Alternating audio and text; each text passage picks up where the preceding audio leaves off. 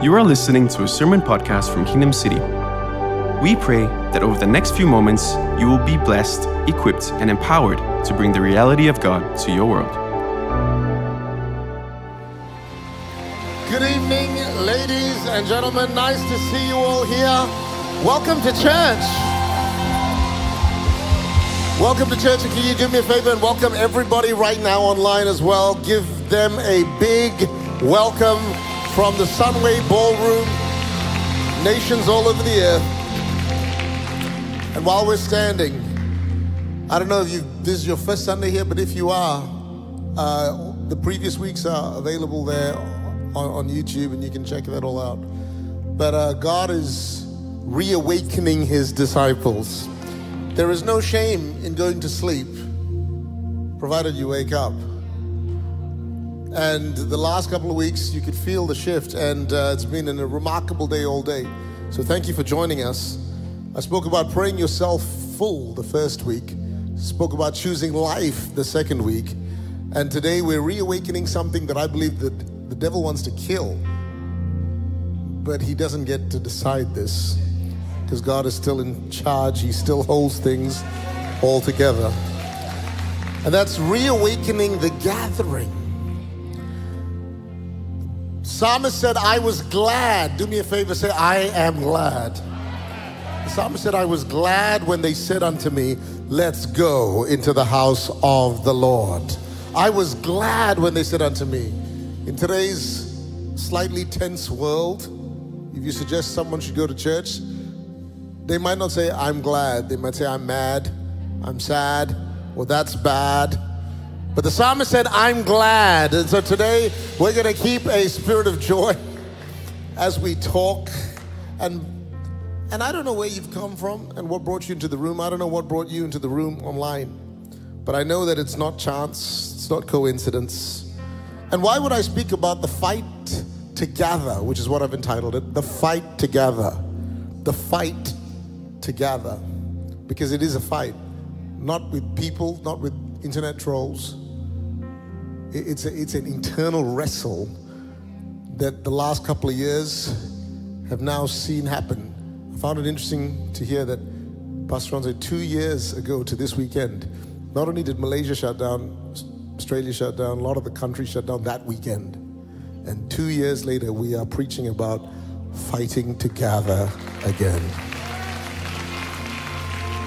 I hope, I hope that you're not here to hear me make a point. I hope you're here to allow God awaken something in you. See, routine, rhythm, diligence, and discipline might have brought you into the room, but you leave with an awareness of your why, that God has a purpose for the gathering, far more than just meeting to sing some songs and to hear a message. And to everybody online, if you're joining us online, you're, you're online because you're in one of four categories. You're either part of our online campus, and we love you, we welcome you. Our online campus is over a couple of thousand people from 50 different nations. Can we welcome everybody from the online campus, literally all around the world? You're either an online campus, you're just visiting, you're just browsing, you happen to get forwarded this link. Have the courage to stay till the end and may God enrich your life. Can we welcome everybody that's visiting online as well?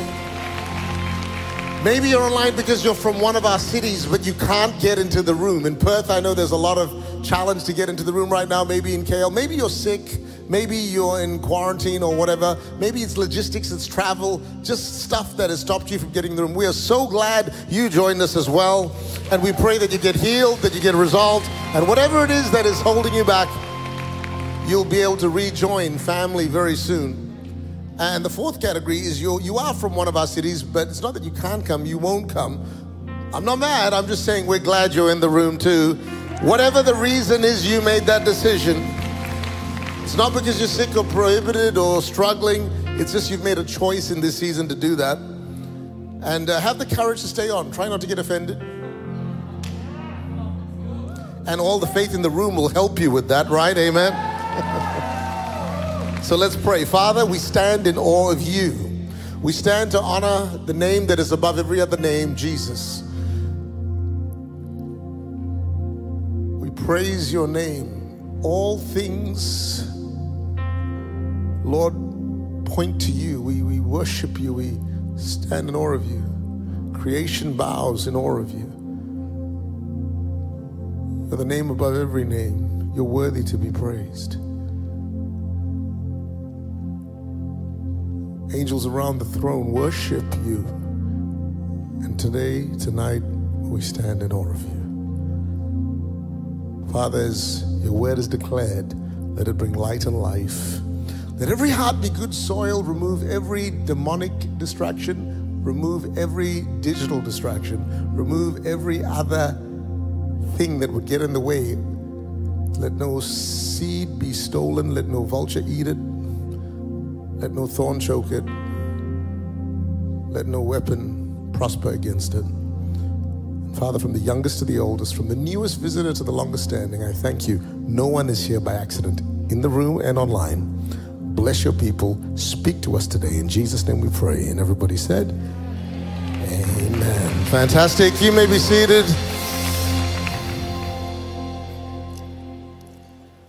When the world shut down two years ago, shortly after that, many people began to protest. I saw pastors protest uh, genuinely for the need to gather.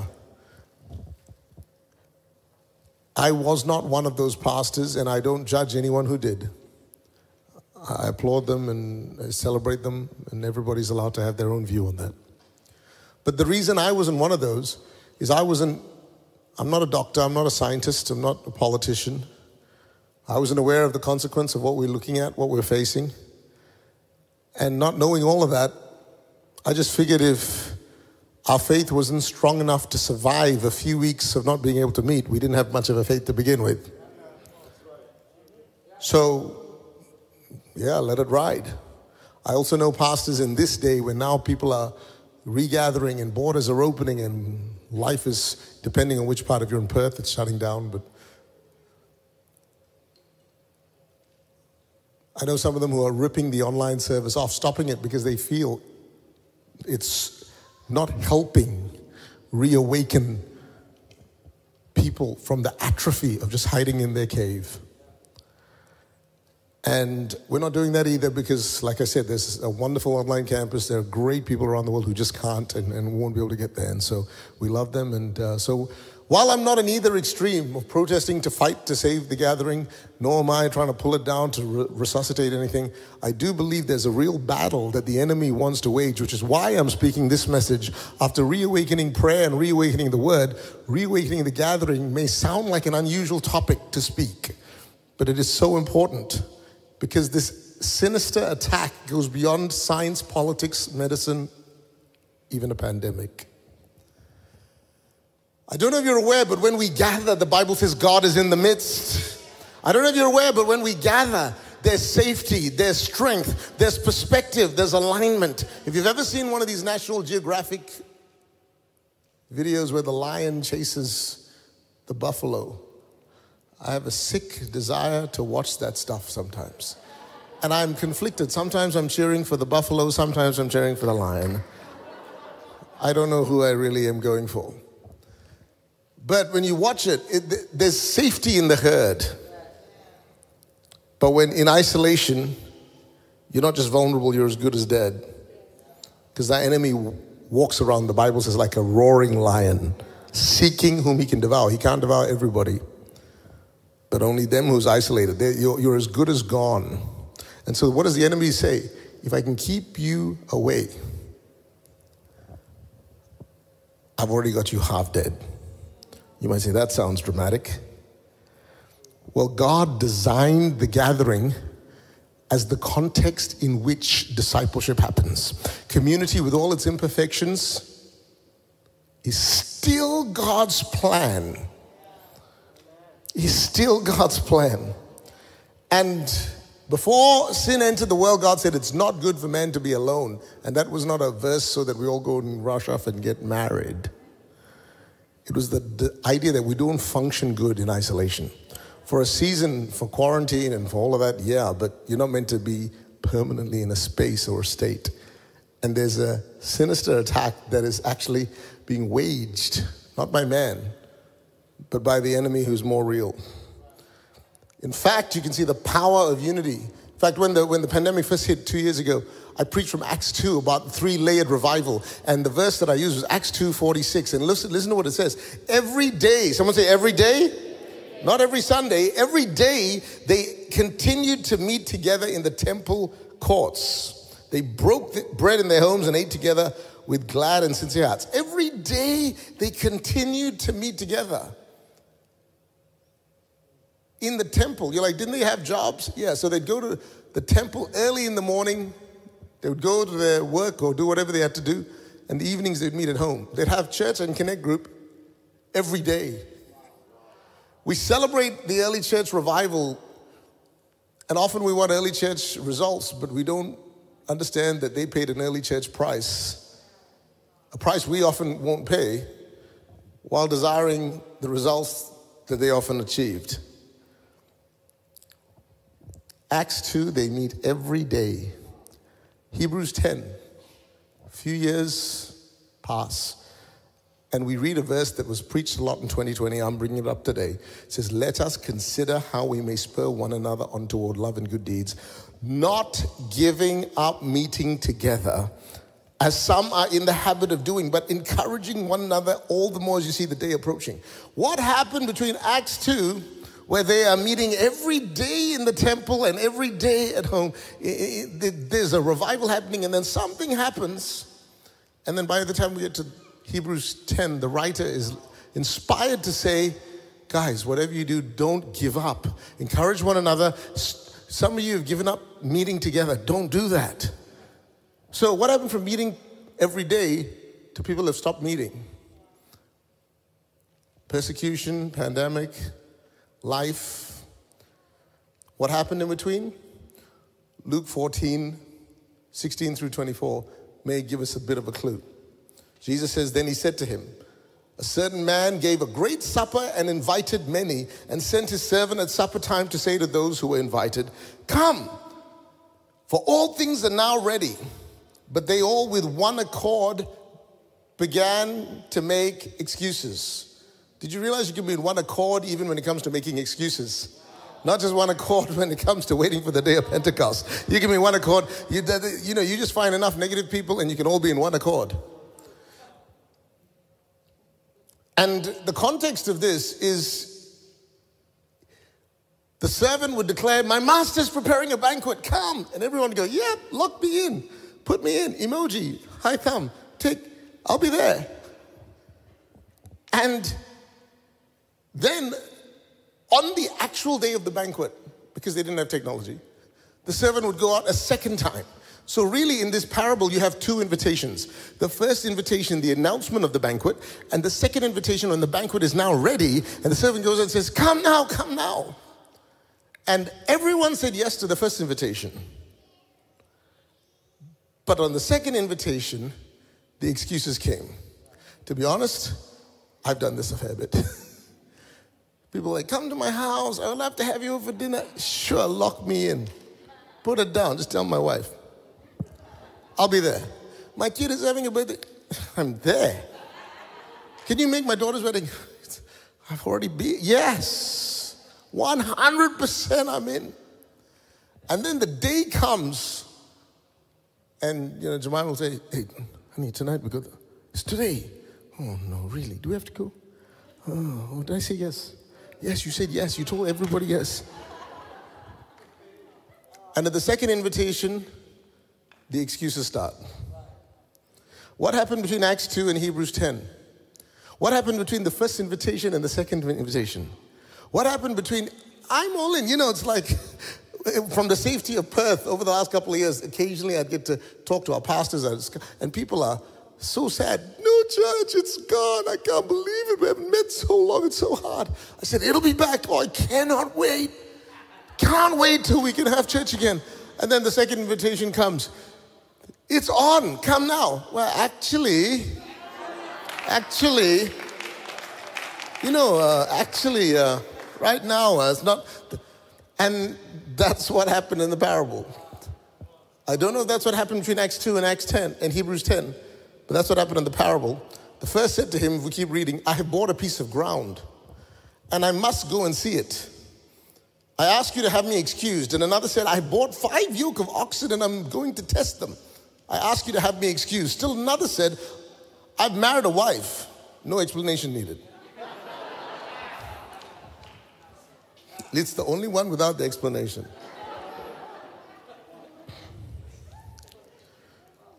So I can't come. The 20, 2022 version of that is this. Second invitation, it's on. Well, uh, I just uh, don't like wearing a mask, so I can't come to church. I ask you to have me excused. Just have to smile underneath your mask, it'll make it a lot easier. You're all here, you're not the problem.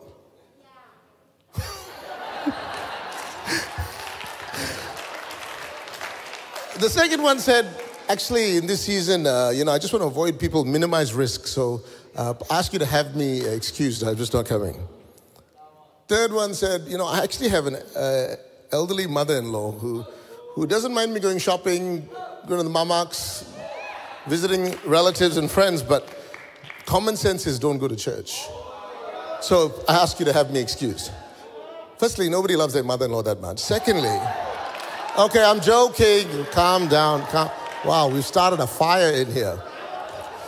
Of course, everybody loves their mother-in-law. I love my mother-in-law. She might be watching right now.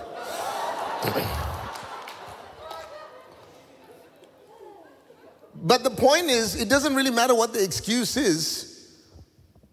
That is what arose between the first and the second invitation, between Acts 2 and Hebrews 10. I'm talking to one of our pastors in Perth, and I said, How's it going over there? He said, strange. Some people don't want to come because they don't want to wear a mask. Said, Okay. He goes, Other people don't want to come because they're scared some people won't be wearing a mask. I said, Wow. Anyway, let's keep reading. So the servant came and reported these things to his master. Then the master of the house, God, in the context of the analogy, being angry. We talk about God is so loving, but he gets angry at the report of the excuses. And he says to his servant, Go out quickly into the streets and the lanes of the city, bring in here the poor and the maimed and the lame and the blind. And the servant said, Master, it is done as you've commanded, there's still room. Then the master said to the servant, Go out into the highways and the hedges and compel them to come in, that my house may be filled. For I say to you that none of those men who gave excuses shall taste my supper. See, this is why I'm trying to suggest to us. I'm not here to judge anyone or mock anyone or anything like that, but please hear the heart of the Father in this. There is a fight for your gathering, but not everyone understands it's a fight. So that's why not everyone's fighting.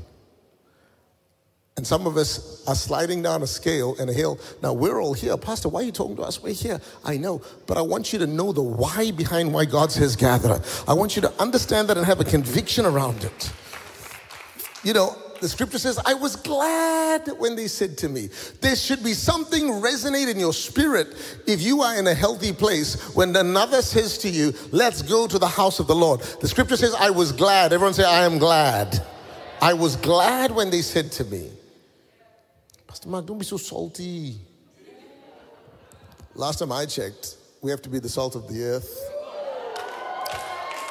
And apparently, Jesus said, if the salt loses its saltiness, it's good for nothing but to be thrown out and trampled underfoot by men.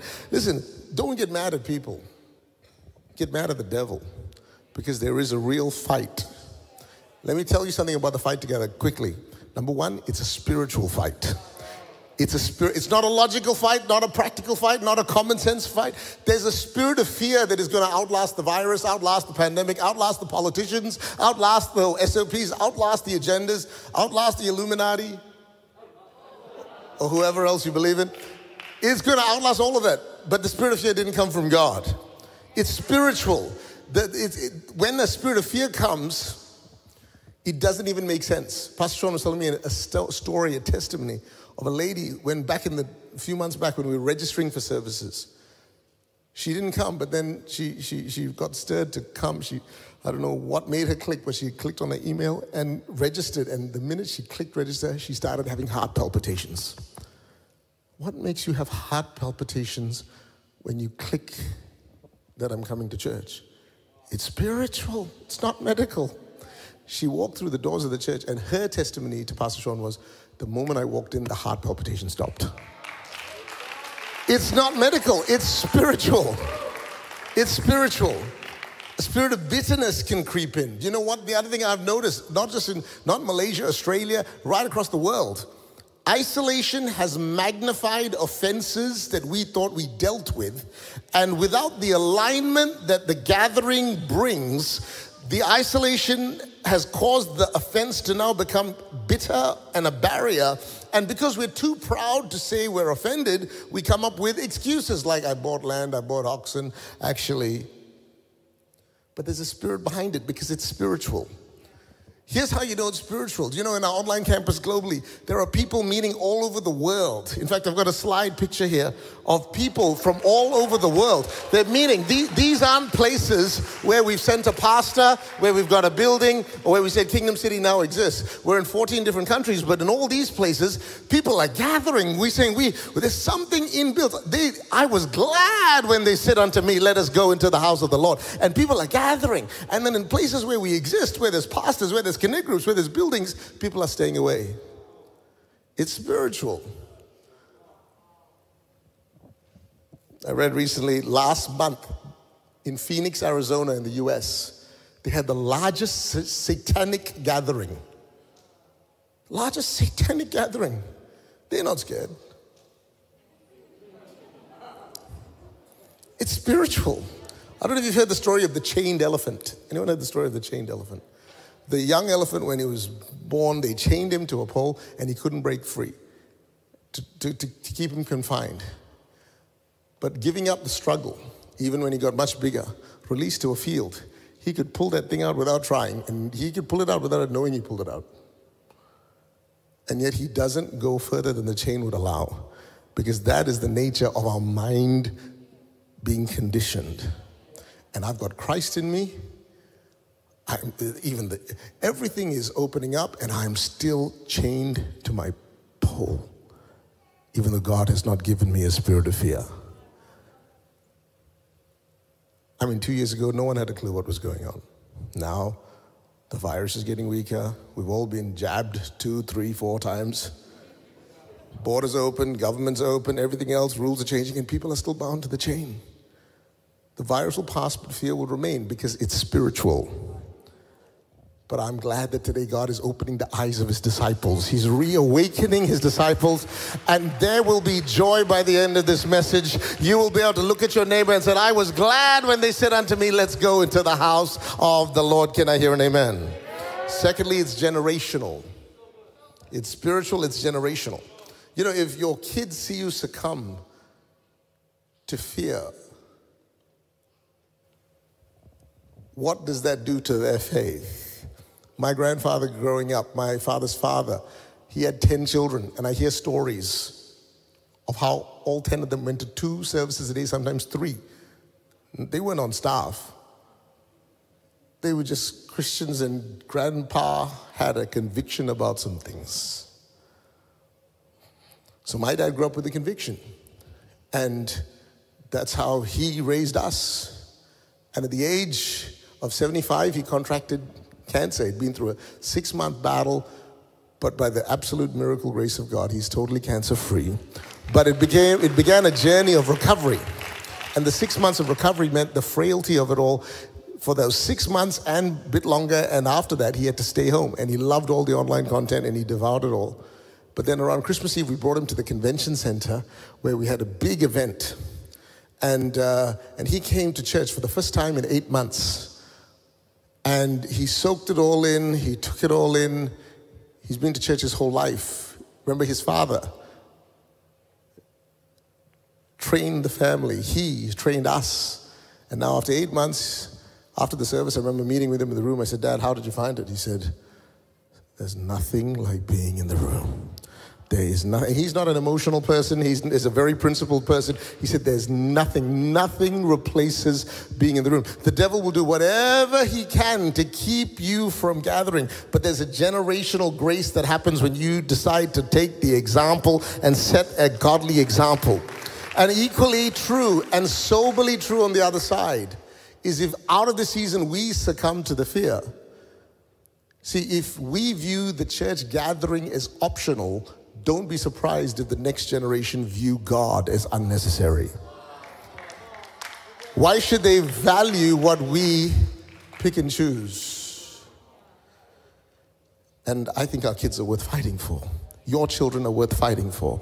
The next generation is worth fighting for. So let's not let a mask stop us. Let's not let mindset stop us. Let's not be the person that brings excuses about oxen and land and wives. You know, tell all three to submit.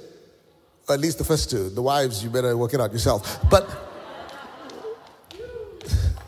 only joking. I'm trying to crack some jokes, and I realized that was the wrong joke to crack. All the wives are really mad. This the good news I can't tell by your face. It just looks so good. You all still look so beautiful. Everyone say, I was glad. I was glad when they said to me, Let us go into the house of the Lord. Number three, it's a personal fight. This fight together is a personal fight. It's not about church and numbers. The enemy has a target with your life in the middle. And it's part of the enemy's plan to isolate me and isolate you get you offended, get you upset, get you bitter, get you unhappy.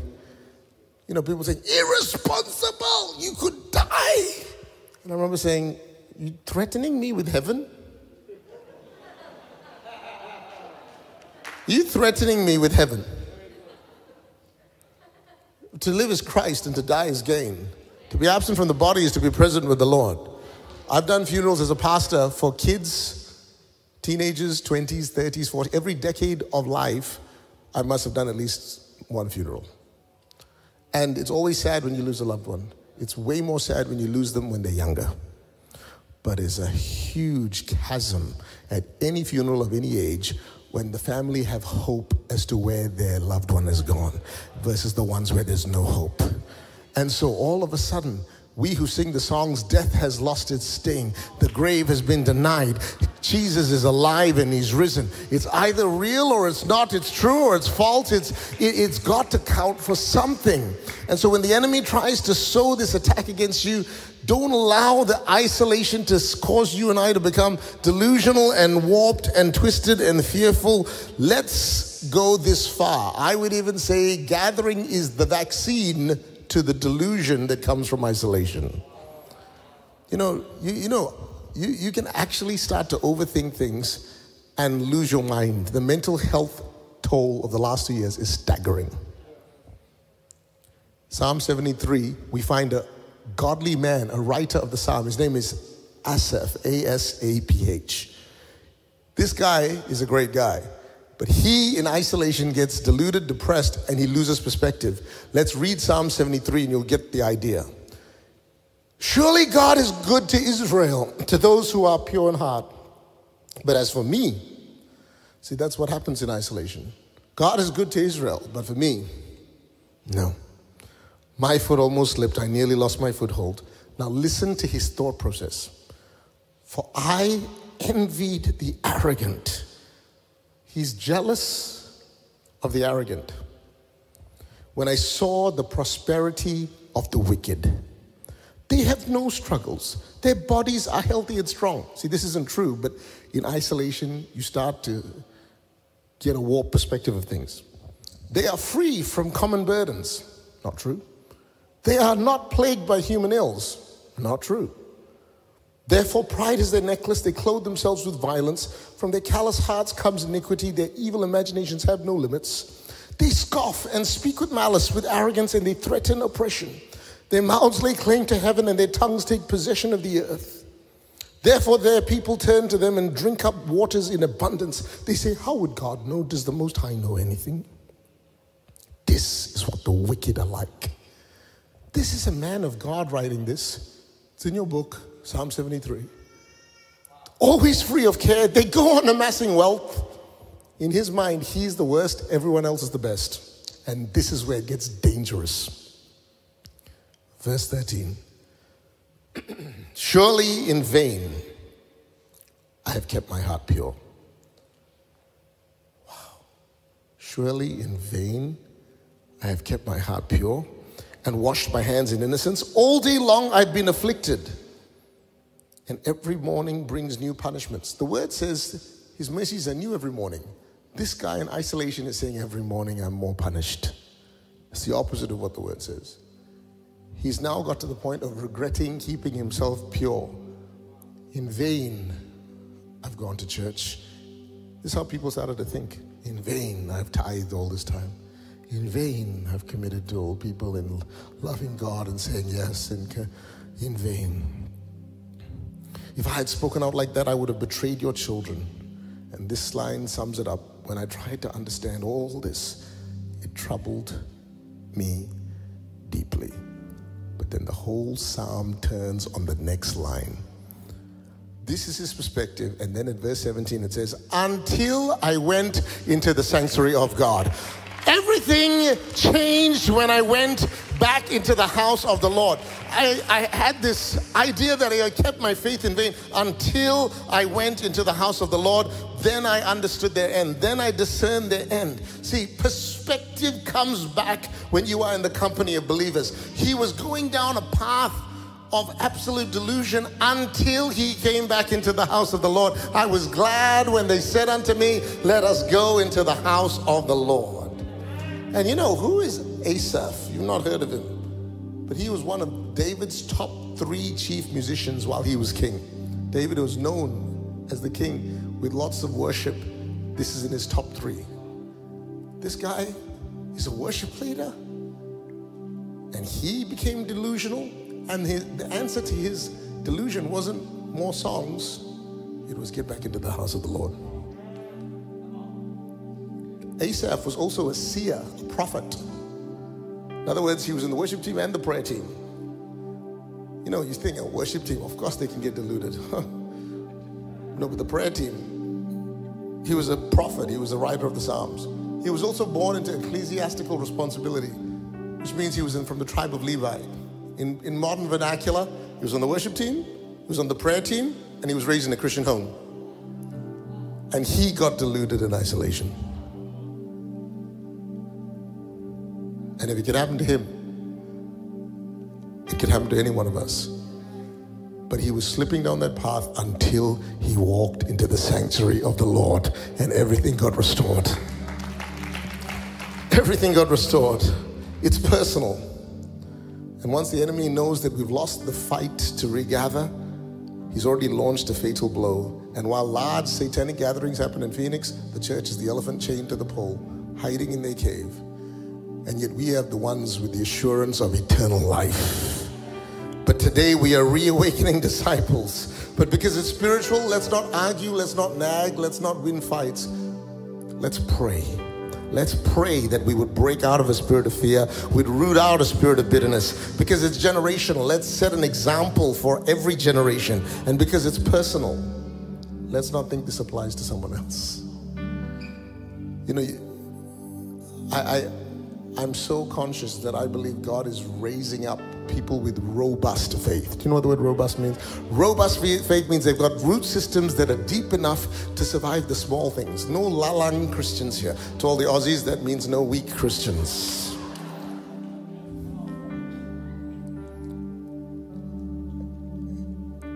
Christians that will survive. Hey, you know, I heard a rumor. What, a rumor will keep you away from the house of God? Yeah, I saw a staff member, they weren't wearing a mask. That's enough to keep you away from the house of God? Actually, I did like the sermon four weeks ago. One sermon can keep you away from the house of the Lord? I don't like the way they sing that. That's enough to keep you. Oh, you heard that that pastor there had a moral fall. That will keep you away from the house of the Lord. It's incredible how the enemy will throw everything at you and yet I dare to dream that all around the world there's people growing root systems that are strong enough. We're not fighting flesh and blood, we're not fighting people, we're not fighting one another, we're fighting against spiritual hosts of wickedness, and it has no room to win in our lives. In the early church, between Acts 2 and Hebrews 10, what you might not be aware of is there was a pandemic, a plague of crazy proportions and people started dying.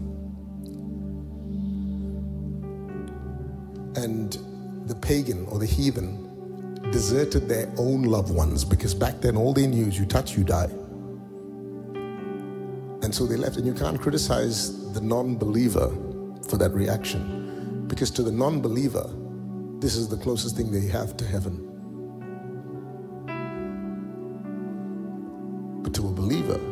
This is the closest thing we have to hell. And so, if this is the closest thing you have to heaven, you'll do whatever you can to preserve it. And so, they left their own loved ones. But the Christians, the followers, they called them the followers of the way back then. They didn't just love their loved ones who were sick, they loved the pagans and they loved the other sick who were abandoned. And because they had no fear of death, they just went into that space. And little by little, there was a transformation at the grassroots level that ultimately resulted in Rome becoming a Christian nation. And without political influence, without a big budget, without buildings, without all of those things, literally a country was turned on its head because of the love of the believers, because the believers had no fear. And because of their willingness to take care, knowing that there was an eternal life promised to them, Rome becomes a Christian nation by 300 AD. That is the potential of what is available if every believer wakes up to the potential of God. I thank you that we can have. They met every day together. No, you know, no persecution could stop them. When, when they were flogged and beaten, they would run back to the gatherings. They wouldn't run away from the gatherings. It was this magnetic desire to say, I was glad when they said unto me, Let us go to the house of God is not perfect. In fact, it's deeply flawed because all of us are in it this church has sinned. Well, the minute you entered, you didn't help.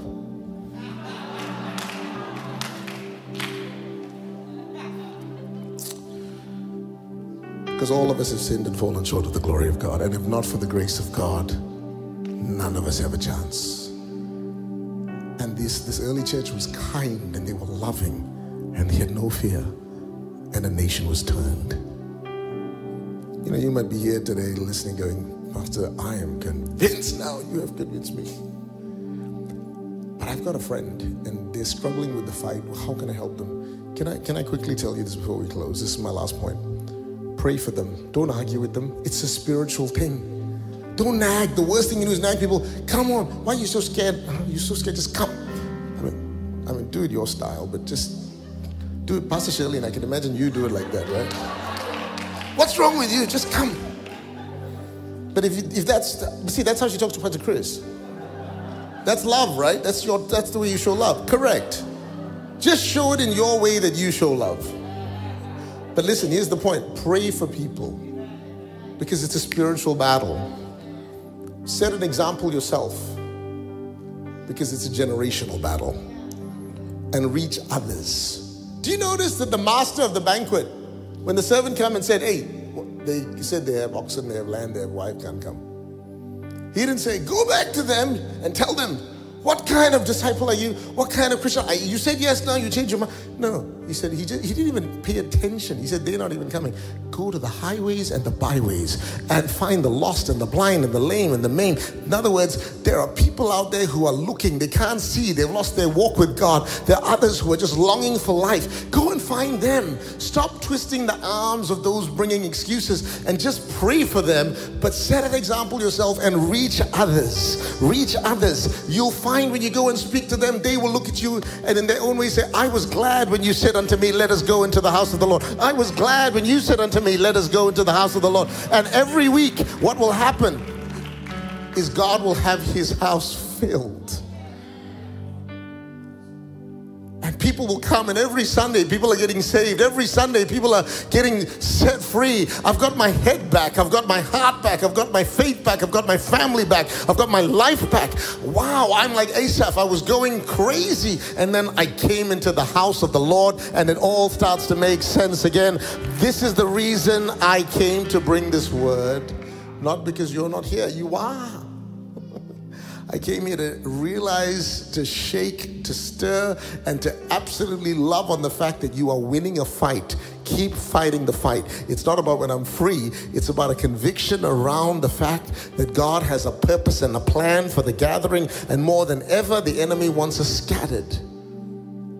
And more than ever, we need to be in one accord, not making excuses, but one accord in one place. God is a spiritual God. God is a generational God. God is a personal God. Why don't we stand to our feet?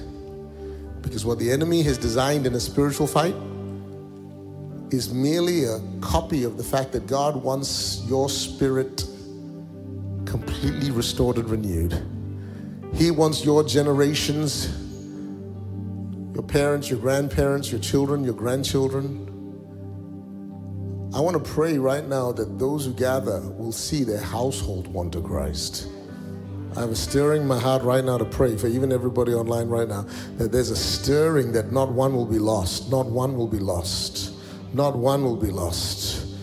Not one will be lost. He's a generational God. Father, I thank you right now that not one, I want you right now to, to, to, lift your children, your grandchildren, your parents, your grandparents, whatever. Father, we lift the generations to you because you are the God of Abraham, Isaac, and Jacob. And God, not one will be lost, even though we have made foolish decisions, even though our children or our parents have made other choices. God, I thank you that you're a God of love and compassion who's, who literally fails not. And Father, we bring them to you, and I thank you that the courage of your children to gather gather would trigger a generational coverage that would cause none to be lost. That there would be a godly example like what happened to my grandfather and father. Father would happen in every family that would take hold of the promises of God. We are standing on every promise that you've made.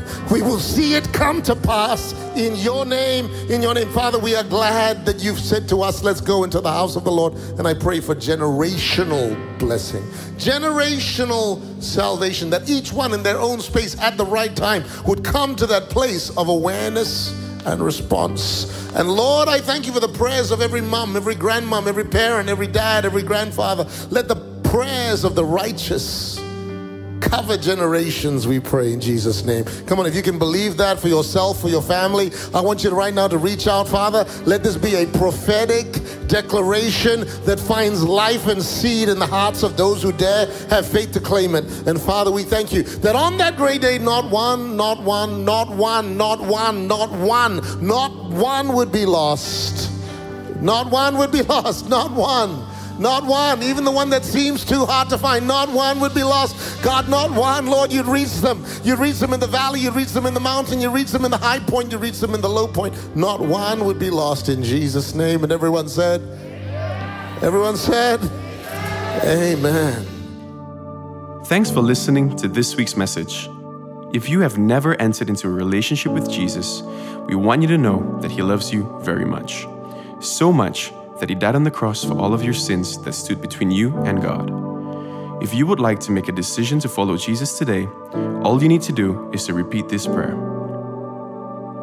Dear God, I come to you in the name of Jesus.